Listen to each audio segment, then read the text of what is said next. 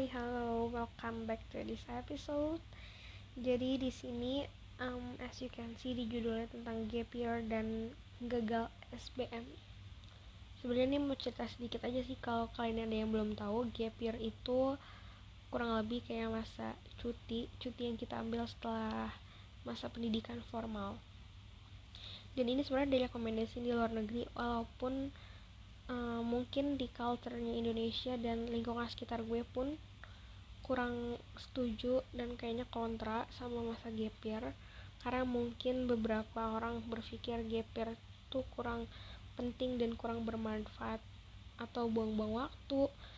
Kayak apa ya, lu umurnya udah segini nih, harusnya lu udah kuliah. Ya itu sebagai contoh sih, kebanyakan orang tuh gak mau kalah sama umur, padahal ya emang kenapa, why not gitu loh. Gap year itu ada banyak manfaatnya lah sebenarnya. Kayak kita jadinya bisa explore banyak hal yang gak kita pelajarin di sekolah maupun pendidikan formal, karena pendidikan formal itu kurang lebih ngelatih sosialisasi kita di sekolah maupun di tempat bimbel. Dan ya apalagi kalau bukan akademik, prestasi akademik, non-akademik. Jadi selama gap year tuh sebenarnya banyak banget yang bisa dikerjain dan dilakuin kalau kita nggak stuck dan berpikir di satu titik aja. Jadi singkat cerita, dulu aku gagal SBM dan ujian mandiri lainnya, dan akhirnya memutuskan untuk gap year setelah diskusi sama orang tua aku. Dan bisa aku bilang sih itu it was hard banget, karena rasanya kayak sedih, kecewa sama diri sendiri karena gak bisa menuhin ekspektasi dan harapan orang-orang sekitarku.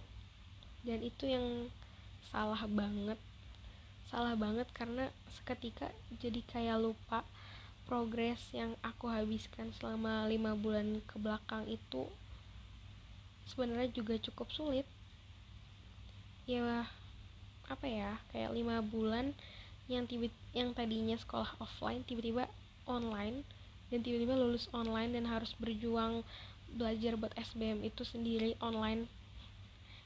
Dan itu sulit banget karena kan biasanya kita sosialisasi ketemu orang-orang, tiba-tiba kita harus bisa semuanya sendiri.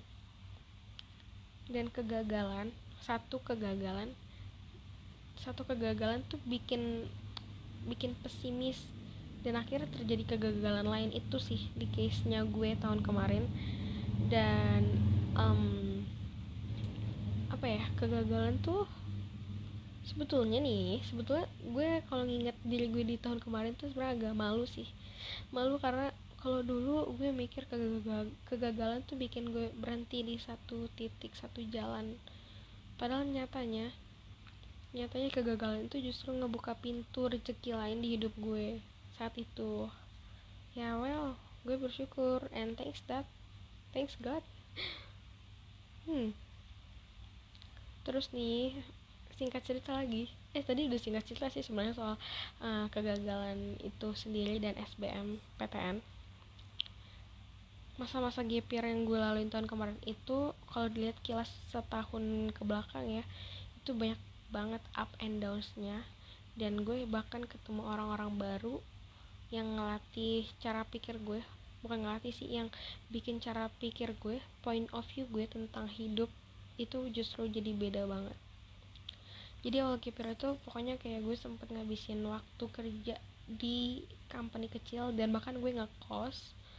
Ya that's why gue bersyukur banget karena ngekos pas sambil kerja, pas lagi masa-masa labil itu kayak menguji mental banget. Tapi ternyata ya terima kasih diriku, karena saat itu aku bertumbuh dan berprogres banyak banget. Kalau bisa aku bilang sebenarnya masa gap year-ku itu berharga, dan sampai hari ini pun berharga banget.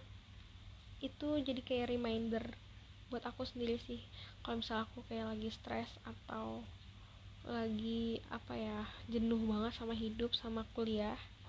Ya aku sekarang kuliah, thanks God. Kalau lagi jenuh banget itu aku suka inget, oh di 2020 nih gue pernah ambruk banget loh kayak gini, dan gue bisa berdiri. Dan gue bisa berdiri karena gue memutuskan untuk berdiri dan serahin semuanya sama Tuhan yang di atas. Dan gue percaya siapapun lah dari kita yang dengar suara aku hari ini, kalau kamu ngalamin satu kegagalan kecil atau satu kegagalan besar, jangan lupa ya sama progres di belakang. Karena biasanya kalau kegagalan terjadi itu bikin kita lupa loh sama semua usaha dan progres di belakang. Padahal itu yang penting. Progres itu loh yang bikin kita grow up setiap harinya, 1% setiap harinya. Dan kegagalan yang terjadi dan pikiran kita, mindset kita yang stuck fokus sama kegagalan itu sendiri, itu yang justru bikin kita mundur. Kita nggak bisa grow up kalau kita fokus sama kegagalan itu. Jadi yang bisa kita lakuin itu apa sih? Yang pertama itu kita harus nerima. Sumpah, kita tuh harus nerima, tahu? Jangan denial. Ini emang sulit banget, tapi butuh keberanian besar juga. Kalau kegagalan itu terjadi, kita perlu nerima kayak, oke, gagal nih gue. Harus apa ya? Maksud, kalau lu fokus, pilihannya dua. Kalau kamu fokus, wah terjadi kemunduran tuh terus-terusan. Atau kamu mau set goals yang baru, set plan yang baru, dan memutuskan berani untuk buat langkah baru. Gue nggak bisa nih diem aja, orang gue gagal, gue harus apa nih biar kegagalan ini tuh nggak mengganggu gue lagi gitu. Hal-hal yang kayak gini kalau kita udah bisa nerima diri kita sendiri, nanti outcome-nya itu pasti akan makin berprogres tanpa kita sadarin tuh. Kayak wah gue keren banget ya. Nanti di kemudian hari pasti kamu bakal bilang kayak gitu sama diri kamu sendiri, karena kamu berhasil ngalahin ego kamu untuk fokus sama si kekalahan itu. Kamu akhirnya berhasil jadi versi terbaik diri kamu. Menurut aku, versi terbaik diri kamu itu tuh pasti setiap hari sih, gak cuma di satu waktu. Kayak 5 tahun ke depan aku mau jadi versi terbaik diri aku. No, enggak, salah banget. Enggak sih, misal kalau kalian punya pendapat lain ya it's okay, tapi kalau menurutku be the best version of yourself itu setiap hari, 1% setiap harinya. Kan kita terus bertumbuh, berkembang. Ada hari ini kita bertumbuh 1%, besok kita bertumbuh 1%. Di 1% itu juga masuk ini loh, kemunduran yang hilang, kemunduran yang jadi pelajaran buat kita. Jadi kenapa aku bilang kegagalan itu berharga, dan masa GPR-ku itu kan bisa dibilang dimulai dari kegagalan.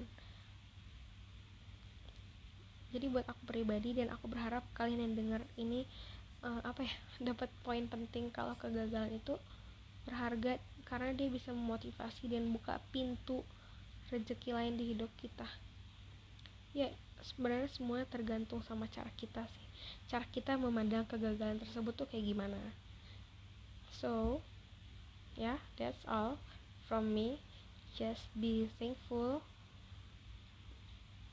Be thankful buat semua yang terjadi, dan berterima kasih ya sama diri sendiri, jangan lupa. Karena yang susah-susah sendiri dan yang senang-senang sendiri, yang ngerasain itu kan diri kamu sendiri.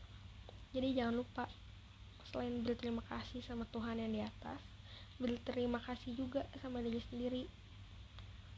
Dan terima diri kamu sendiri ya, karena aku yakin sih banyak dari kalian maupun aku sendiri yang lebih gampang dari orang lain kebanding diri sendiri. And itu big no banget. Ayo sama-sama bertumbuh guys, sama-sama grow up.